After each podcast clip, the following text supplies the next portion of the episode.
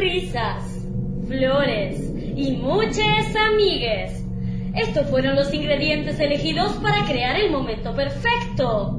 Pero demasiada presión agregó accidentalmente otro ingrediente a la fórmula. La saliva poética.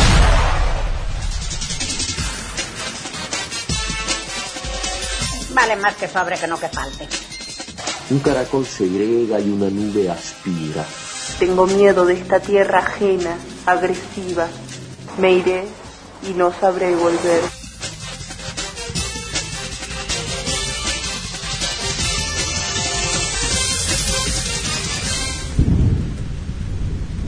Ulises no quiere verme más. Dice que soy una terrorista del amor, que mi cabeza es un hospital, que ya es tarde para llorar en aeropuertos. Y yo me quedo con mi corazón portátil en el baúl del auto, mirando la lluvia movida por parabrisas hipnóticos. Ulises dice que me baje del auto. Y yo saco las llaves de casa en cámara lenta. Soy una actriz buscando un revólver en una cartera.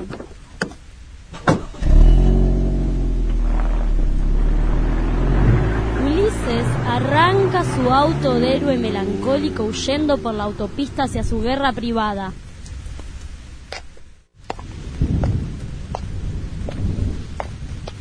Yo creo que puede volver, pero no sé esperar. Voy a dormir con la luz del baño prendida. Voy a tejer su nombre de noche y destejerlo de día.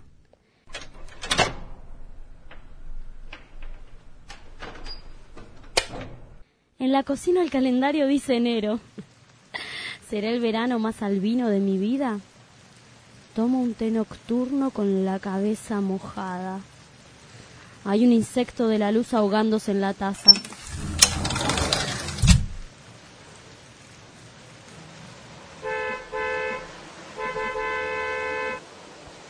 Desde el balcón, los autos son aviones del suelo. ¿Quién será la Circe que lo convierta en un cerdo? Si Ulises muriera en un choque contra un cartel de Coca-Cola o si lo raptara un ejército de niñas drogadictas, la historia sería tan solo un pequeño hueso.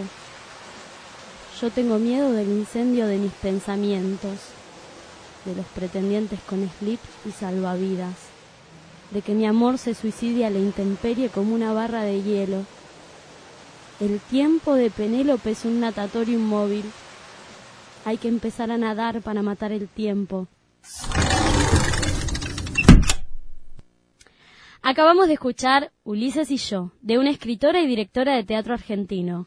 Lola Arias nació en Buenos Aires en 1976, donde actualmente vive y trabaja. Sus obras transitan la frontera entre la ficción y lo real. Sus textos fueron traducidos a más de siete idiomas. Y además es conocida por realizar proyectos de artes visuales, música y cine en colaboración con otros artistas. A continuación, en este espacio de Saliva Poética, escucharemos un fragmento de su obra teatral Striptease, que pertenece a una trilogía compuesta también por otras dos obras, Sueño con un revólver. Y El amor es un francotirador. En la trilogía se muestra el pasado, el futuro. Y el sueño de un mismo personaje, poniendo en escena la intimidad y la distancia, lo real y la representación en el, en el amor.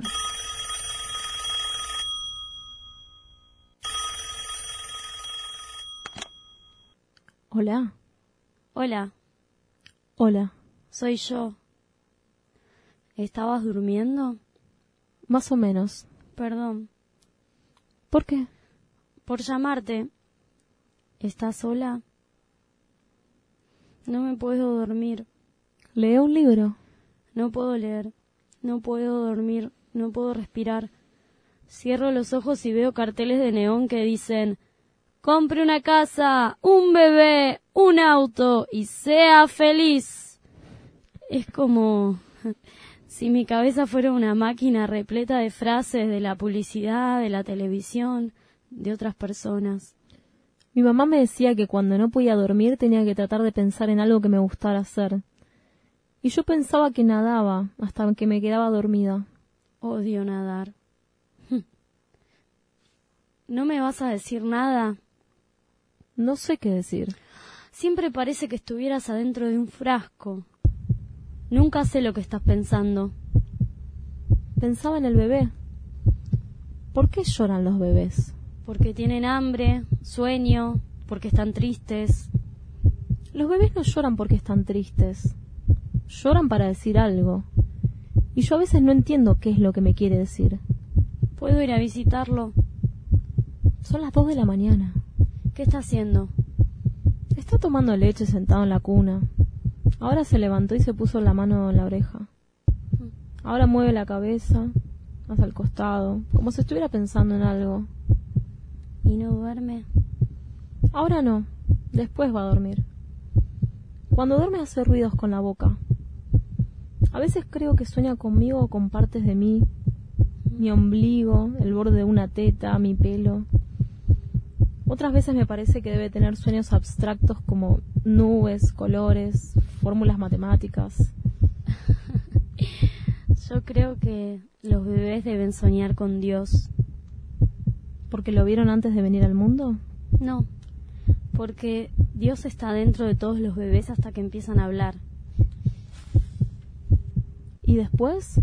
En el momento preciso en que dicen la primera palabra, Dios sale de su cuerpo y los abandona para siempre. Yo lo miro y no lo entiendo. Es como una hoja en blanco. Ayer cuando lo bañaba, hundió la cabeza debajo del agua por largo rato. ¿Vos crees que los bebés se pueden suicidar? ¿Estás ahí? Sí. ¿Te aburre que te hable del bebé? Necesito ir a verte. No me parece. Estás con alguien. Voy a cortar. Hoy a la mañana cuando me desperté tuve la sensación de que estabas en la cama. Yo estaba durmiendo de un costado y sentí el peso de tu cuerpo en el colchón detrás de mí. Yo varias veces soñé que vos, yo y el bebé estábamos en una nave espacial con trajes plateados. una familia de astronautas. Comíamos comida en tubo de pasta de dientes, mirábamos las estrellas, apretábamos los botones de la nave. A veces la nave se rompía o faltaba el oxígeno o nos atacaban extraterrestres y el bebé con una capita y una espada nos defendía como un superhéroe. ¿Puedo ir a verte? Te prometo que me voy a portar bien. Es mejor hablar por teléfono. Odio el teléfono. Es un aparato inventado para mentir. Como nadie te ve, Puedes decir y hacer cualquier cosa.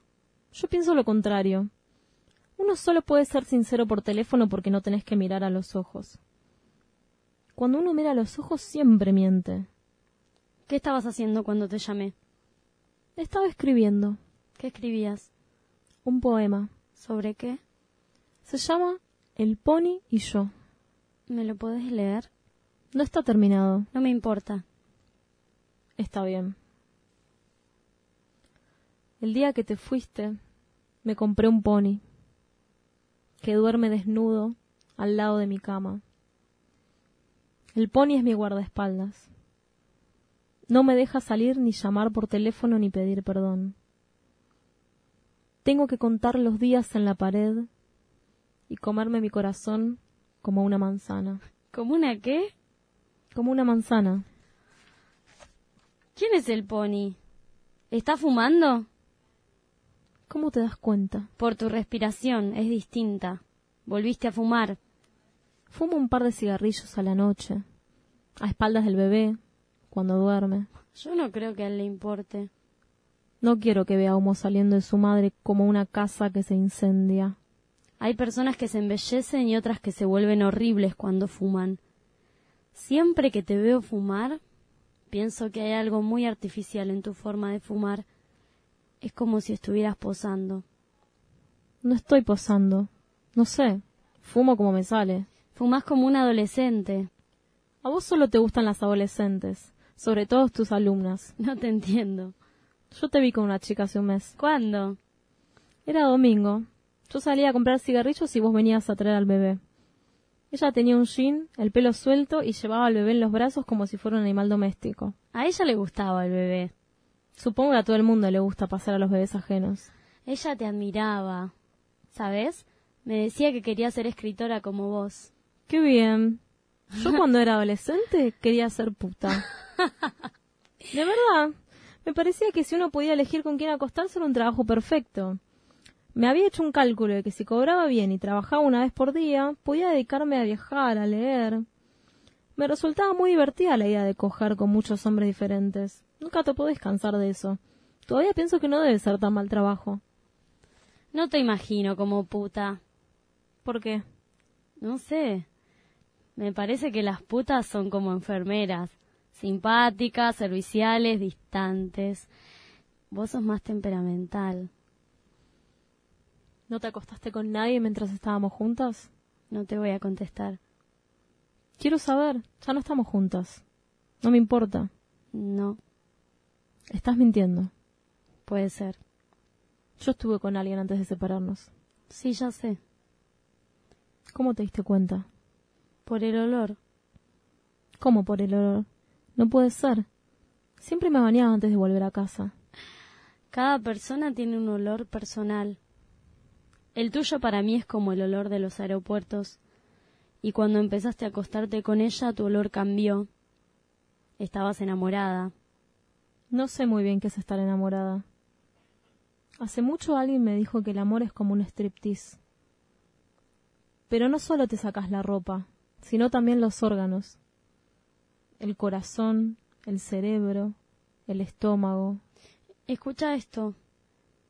Es una canción que compuse para vos.